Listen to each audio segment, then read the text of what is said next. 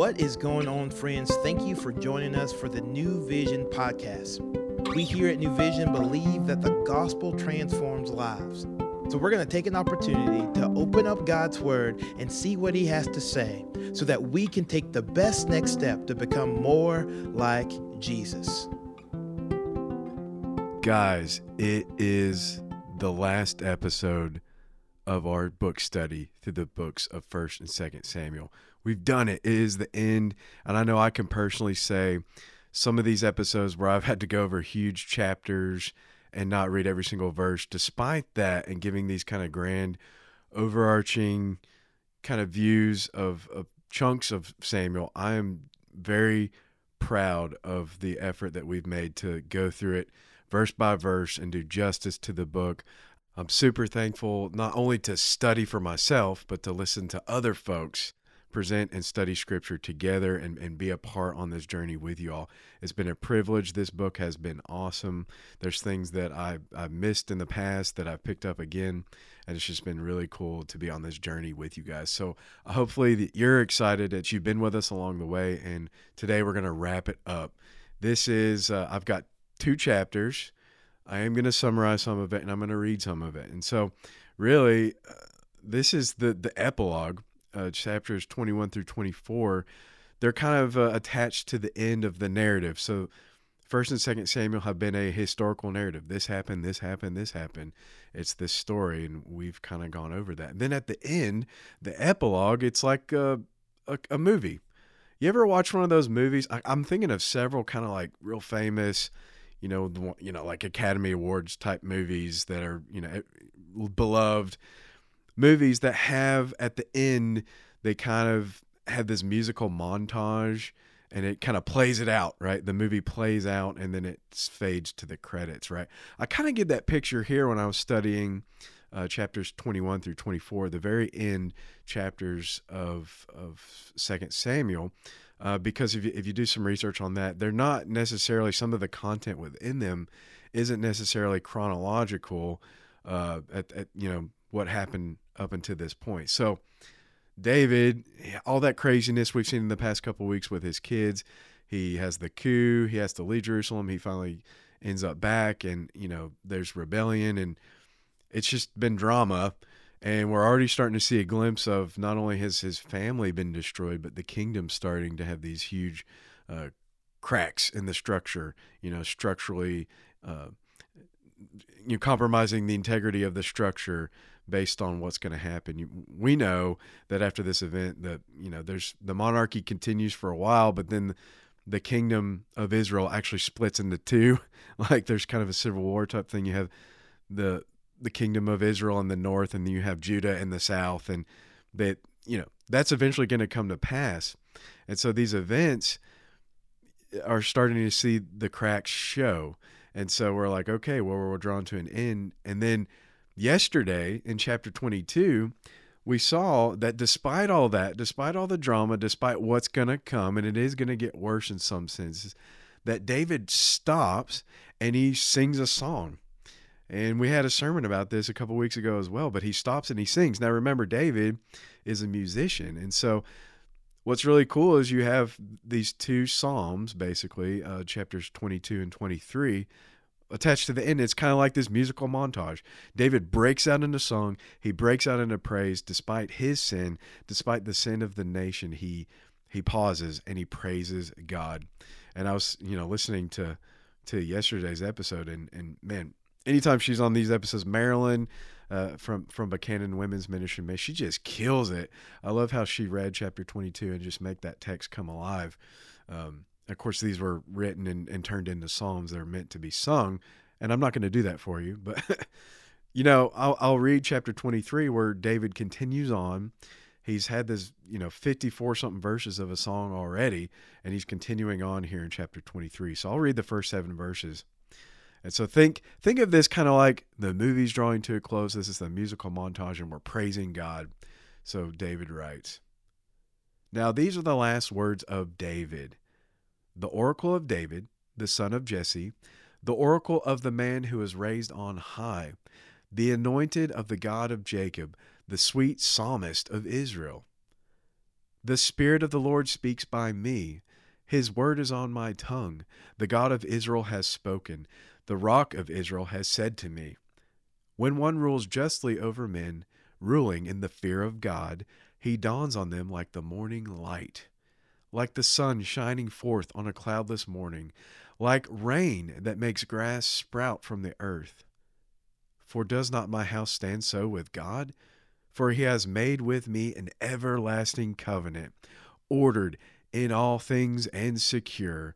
For will he not cause to prosper all my help and my desire? But worthless men are all like thorns that are thrown away, for they cannot be taken with the hand. But the man who touches them arms himself with iron and the shaft of a spear, and they are utterly consumed with fire. And then he actually pauses there and he kind of the other part of the epilogue is he he gives this list of his mighty men of valor. It's kind of a, a kind of a a, list. We won't read that in its entirety, but uh, many people think that might actually been uh, chronologically something earlier, and he's just putting it on the end here. The point is, he's been singing and he's giving glory to God and he's talking about his righteousness and his judgment and how God wants a, a godly king to be over Israel. He's made mention of 2 Samuel chapter 7, which is a huge theme in the book, where uh, he, he says he wants to make, you know, a, a dynasty unto the Lord, but and God's like, no, I'm going to make you a house and a dynasty and he's talking about the the Davidic covenant. Uh, ultimately, we know that points to Jesus. He makes mention that again in this song. Then he talks about God's righteousness and God's judgment, and you know, be a be a faithful king, and and, and you're like in the light. And when you're not, and you don't follow the way that God has, there's judgment to come. And so he's he's putting this to song, and that's the end of the book, right? We like, oh great, that's awesome. It just fades, and that's the musical montage. Well, not so. and it's really, if you keep reading, you get to chapter 24.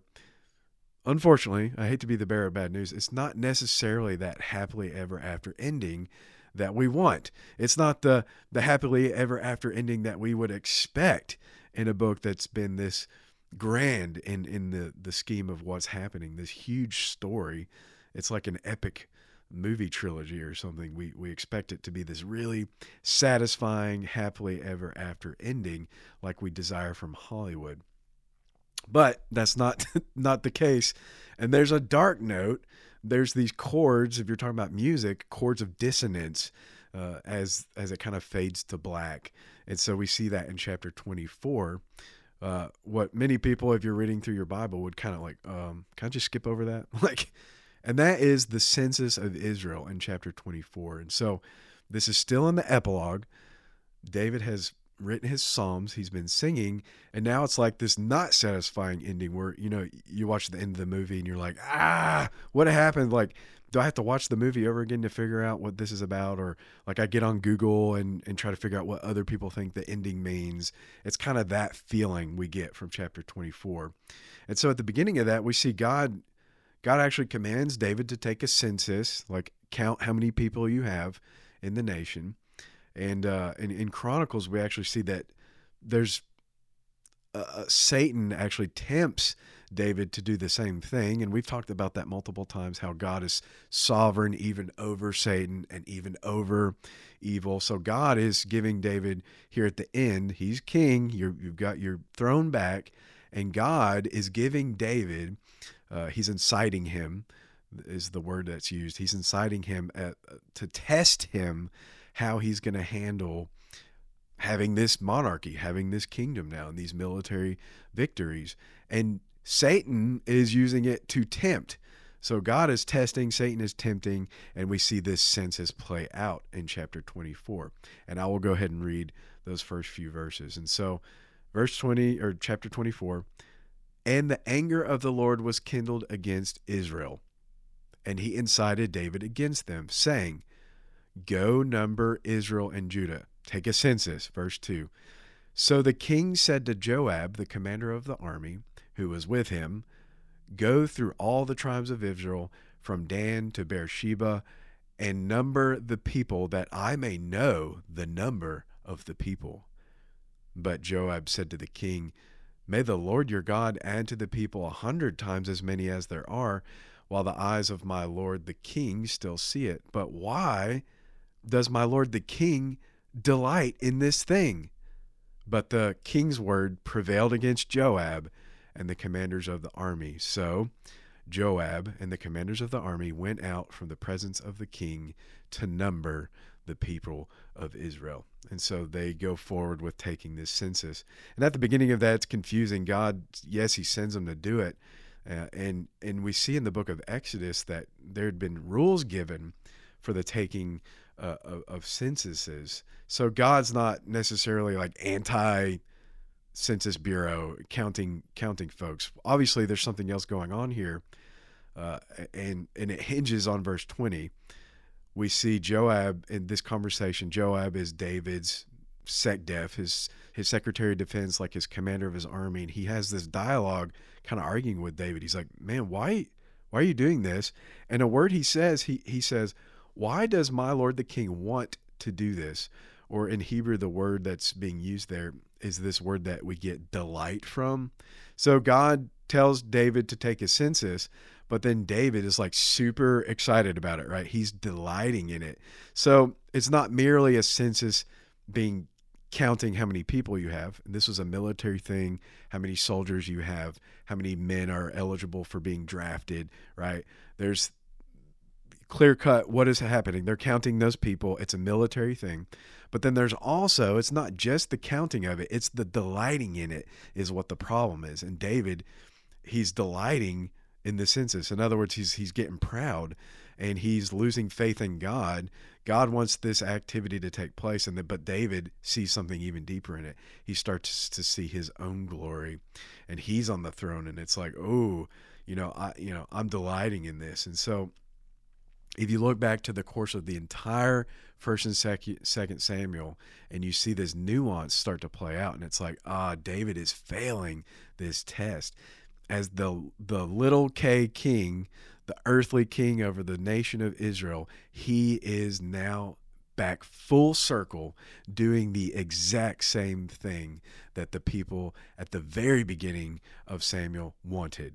They didn't want God to be their security, to be their might, to be their safety in the land. They wanted something else. They wanted to look like the other nations.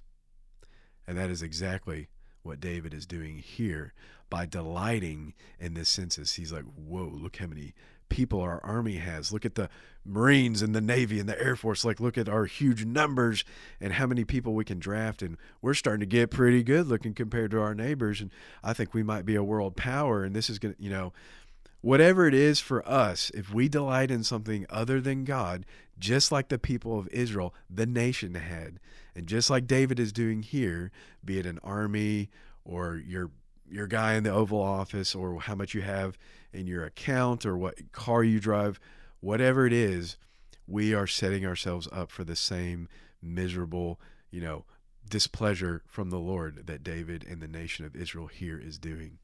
And so we see like at the beginning of Samuel, the nation asked for it and God gave it in, the, in Saul. And then David who he thinks going to be more promising, well, he doesn't quite cut it either, and he starts to repeat sins. We we saw the Bathsheba thing, and his whole family's a mess, but now he's doing the exact same thing that the nation of Israel was being judged for. And so, man, like that's such a bummer. It was like this awesome ending. He's got these praise songs. It's this musical montage. It's about to fade to credits, and it's like what? And you think about you know movies you're watching that have a frustrating or disappointing ending and you know it's like ah man like you kind of let down but in another sense have you ever watched one of those type of movies and the ending even though it's frustrating it's actually kind of enjoyable in another in another way. Like movies like that with endings that aren't necessarily happy like happily ever after they like make you want to talk about it with other people and that in and of itself is kind of an enjoyable aspect of the movie. Like you go to the office the next day i'm like oh man you're, you're talking at the water cooler and it's like what'd you think of that ending? Oh i think it meant this. Well i thought it meant that. Like the enjoyment that comes from seeing the deeper meaning that is not necessarily clear in the text the the chord of dissonance, the dark where it just cuts to black right there, and it's like asking these big questions that we're left with. We know the answer because we we seen the cliff notes, right? But Israel at the time didn't, and so they're left with this same desire, uh, something that's thought provoking, that's asking like, what's going to happen, and so David sinned, and spoiler alert, God sends a pestilence on the land, and and seventy thousand people die, and because of this census of him delighting in that and and so david realizes he sins and then he raises up an altar uh, on the threshing floor. And and fast forward we know in the future that this is the same spot that his son uh, descendant solomon will build the temple where these sacrifices uh, took place to cover the sin of israel and so da, da, da, da, like that's pointing to this ending that it, it, it's it's supposed to be a dark note. It's supposed to be dissonant because David is not it. David is not the right king. He he's he's a pretty good small lowercase k king. He was better than Saul. He did some good things. He established a monarchy. God did something with him. He was a man after God's own heart. But he's not it. He doesn't deliver. He doesn't deliver all the goods. And this this crazy ending is meant to drive Israel to the fact that they need a, a Messiah, a, mess, a messianic king who will not only do perfectly, uh, but die for them to be that sacrifice. David wishes that he could, you know, take the punishment of his sin of the census that the people, the nation of Israel is now suffering for, uh, and he can't. But that is meant to drive us to Jesus. And so I hope that this journey through the books of First and Second Samuel, make that come alive in your eyes as you maybe rewatch the movie. Maybe you go back and read this again. Uh, maybe your next quiet time or your next devotional that you decide to do at some point, whether it's tomorrow or next year in your year through the Bible plan or whatever, that you are so excited uh, to reread and rewatch the books of First and Second Samuel and see the glories of Jesus come alive in them. Hope this has been beneficial to you and exciting to you as much as it has been to me. Y'all have a great day and come back Monday. Y'all come back because it's Advent. We're starting the Advent season. We'll be going through that together. Y'all have a great one. We'll see you then. Thank you guys for joining us for the New Vision podcast. As always, we hope that you heard a word from the Lord and that you can better walk and reflect Christ in your everyday steps. To find out more information about New Vision, you can go to newvisionlife.com or follow us on Instagram at New Vision Life. Again, we're for you, we love you, and we look forward to seeing you back here on Monday.